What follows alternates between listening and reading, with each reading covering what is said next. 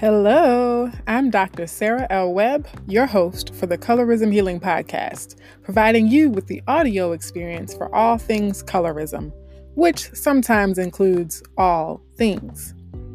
These audio sessions are also available in video format on the Colorism Healing YouTube channel, where you can also see some of my quirky facial expressions and other visuals. Whatever social media platforms you prefer, be sure to like, share, subscribe, or follow to show your support for this labor of love. I hope you enjoyed this episode. Sincerely, Sarah.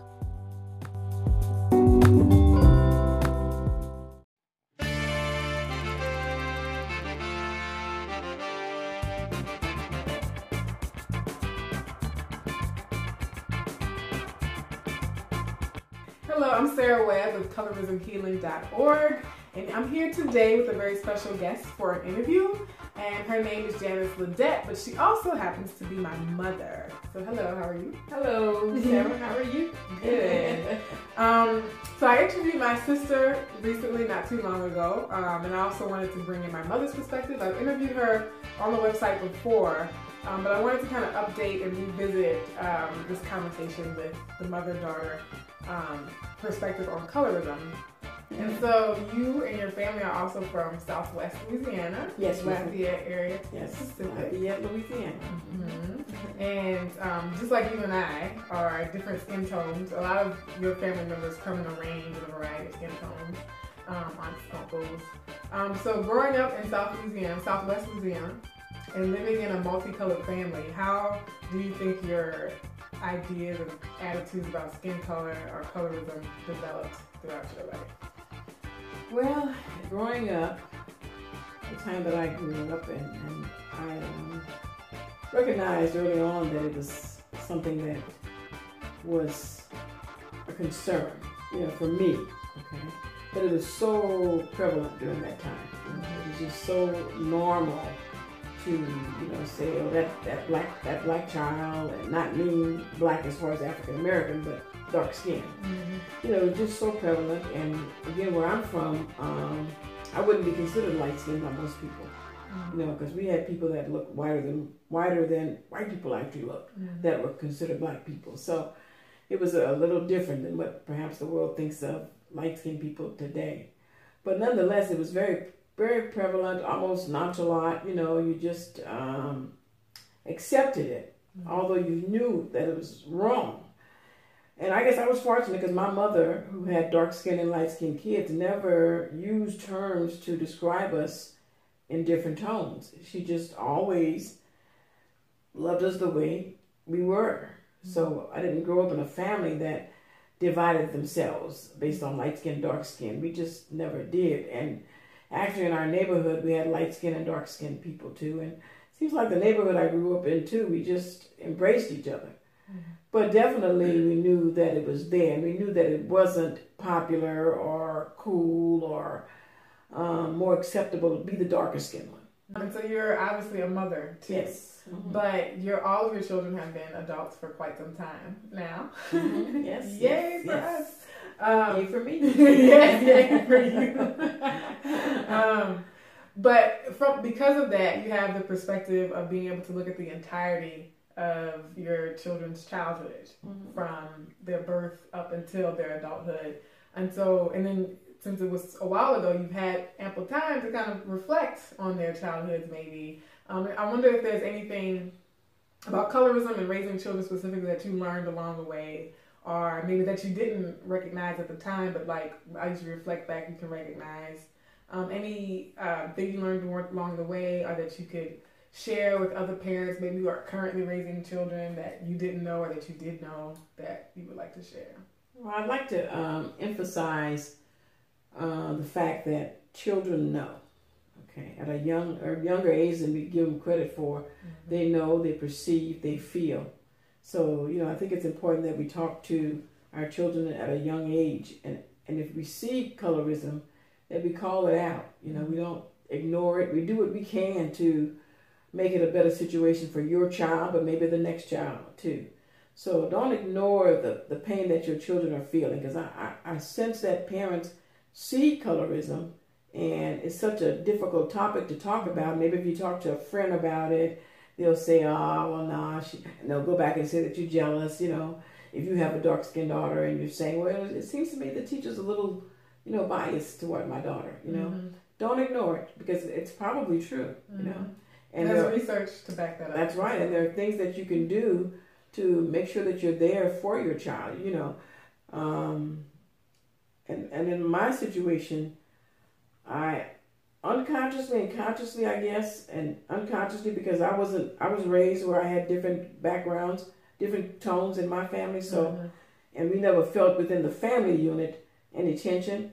And so for me, unconsciously, um, I didn't put a lot of effort into sitting down with the kids, but I certainly made sure that my darker skinned um, child, you, knew that she was beautiful, you know. Um, I didn't overemphasize it for the sake of overemphasizing it because she was dark, because I really thought she was beautiful, you know. But I wouldn't say that it didn't cross my mind that she probably needed some extra encouragement, you know. And so don't be afraid to do that if that's needed too. Mm-hmm. So there's a story that you told me, and right. I've told it uh-huh. a few times. But I think it'd be good for people to hear you tell that story since you yes. are the one. It's your memory. Yes, I don't actually have the memory. It's a very, very vivid memory. Mm-hmm. I was mm-hmm. in uh, someone that in our family was in the hospital, mm-hmm. and uh, we were there visiting with that individual. And uh, my aunt um, from Louisiana was visiting also, and Sarah was five, and Jandel was about seven. Jandel was my other daughter, and so Sarah was playing on, on the floor in the hospital room, and and my aunt said, "Oh, Janice, you have two two girls. That one there, that's she's gonna break some hearts. You're gonna have to watch out for her." Meaning my lighter skinned daughter, mm-hmm. and my little five year old beautiful daughter um, said, "That's because she light skinned," and she didn't look up. She didn't, you know, challenge the person. She just automatically playing like a child would at five, and she said, that's because she's light skinned.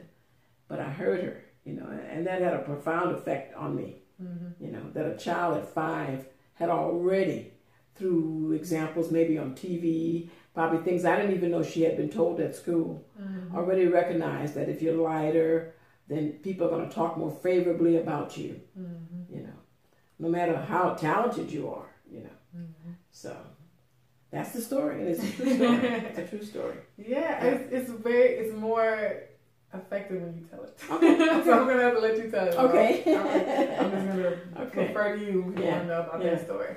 Well, one of the things I like to say is that I took I took a lot of pride in my children altogether, you know, but I guess you can take it as something that was um, maybe funny or you know kind of strange. But I, I got a lot of questions about my darker skinned kids when my lighter skinned daughter was not present.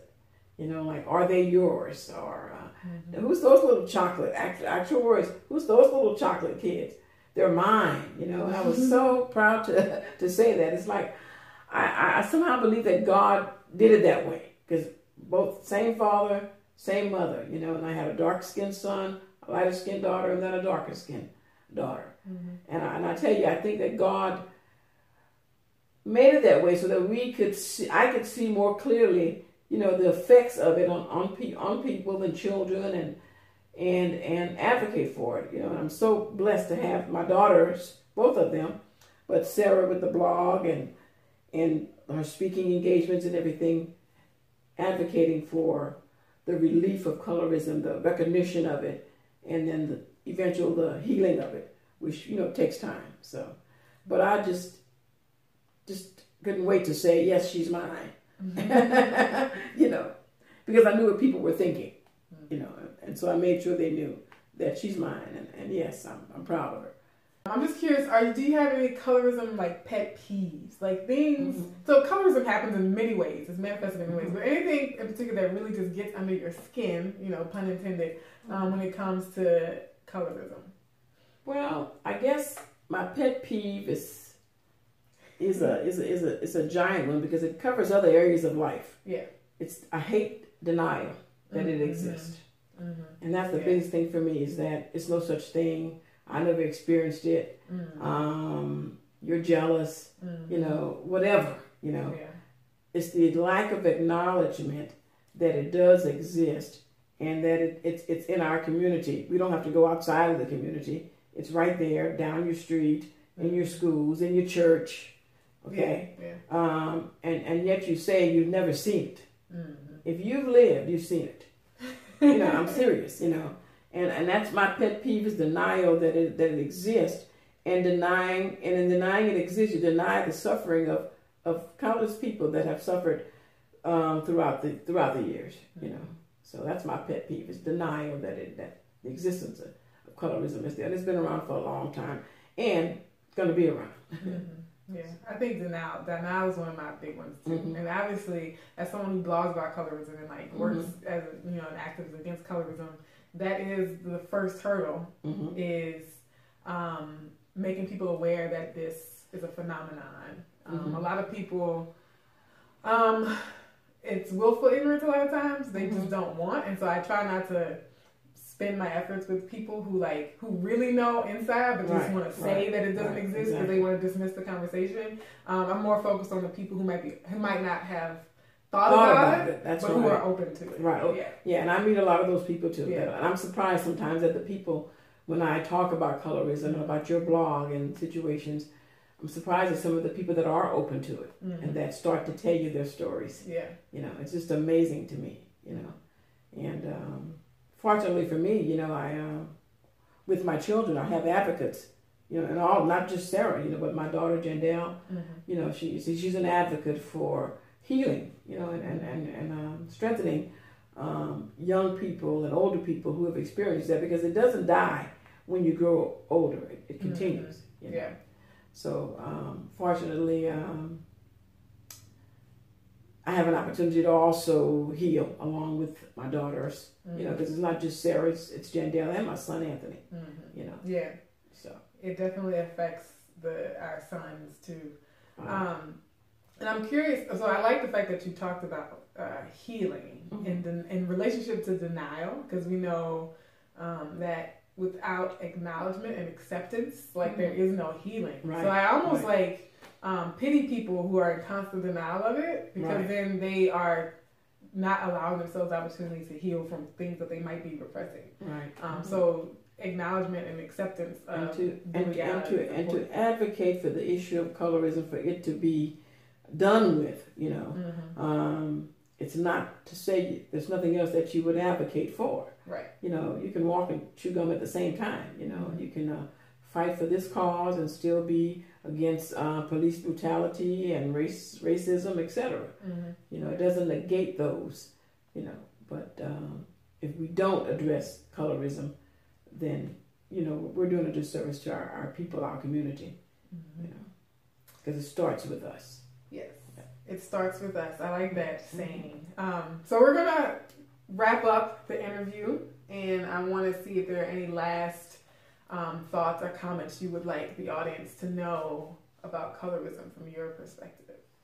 Well, I'm going to re-emphasize the fact that that it's not going away. Mhm. and unfortunately, um, it's probably going to be around forever. Mhm. as long as there's people on the in, on the earth, there's going to be some form of colorism. Mhm. You know, And people uh, say the same thing about racism. right? Exactly, exactly, Cor- correct. But um, again, don't ignore it. But do more than just not ignore it. Advocate for it to stop if you see it. Um, do what you can do to make it better for someone that you see is being denied a job, being denied a part in a play, you know, and you know they're the best candidate, etc. You know someone may be prejudiced against them because their skin is darker. Then you know I feel you you you have to do more than just talk about it. You have to say, well, you know, have you ever considered the other candidate? You know, um, so just be bold and and and know that you can make a difference. It's just just like my daughter Jandelle, you know, she um, has made it her life's pur- purpose to be involved, you know, as a lighter skinned sister, you know, with the fight. And, and I, I venture to say again that many of you have seen it, you know, and, and have ignored it. Mhm. Don't anymore. That's what we're asking. We're asking you not to ignore because somebody's little girl somewhere, you know, needs you to say, well, I'm, I'm beautiful too, you know. And it's okay to purpose. It's okay to purpose to make the difference. It's okay to say, when someone comes up to two children, one lighter and one dark, and says, "Susie, the lighter skin, you have you have so such beautiful hair. Look at you." It's okay for you to say, like I've said, you are just absolutely beautiful. And Jane, look at you, girl. You are just absolutely fabulous. It's okay, you know, to do that and to make that difference. All right. Thank you. Welcome. You're welcome. I hope I've helped. Yes, I think so. And I also want to encourage all of you to um, continue to study colorism, continue to learn about it, mm-hmm. um, and talk to other people about it. Share this video, visit the website, um, take a look at the writing contest and the database if you want to do more research on it. Um, there's a there's a lot more material out there on colorism right. that I try to provide, but that many other people that I'm, you know, meeting more people every day who are doing work on colorism um, across the world, actually. Um, so hopefully this is not the last time that you engage this issue, um, and I hopefully will see you again soon. Bye bye.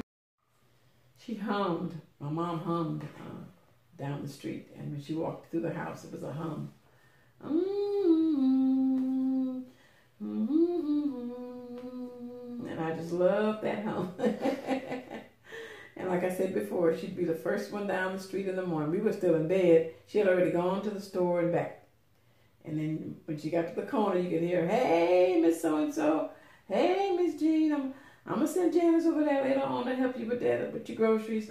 okay, okay, but they but she gotta go. She and Gail gotta go go pick them figs over there for cousin Rose first, you know. But Lord, that sound was just beautiful, you know. Mm-hmm. And then when she stepped on the porch, mm-hmm. Mm-hmm. Just through the house, you know. I loved it. I loved it.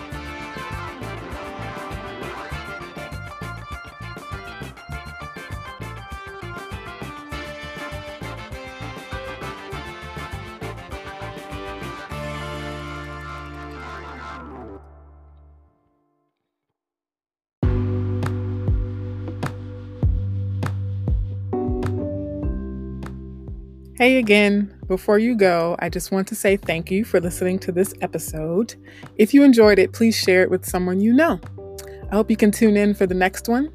And until then, I'm wishing you lots of love.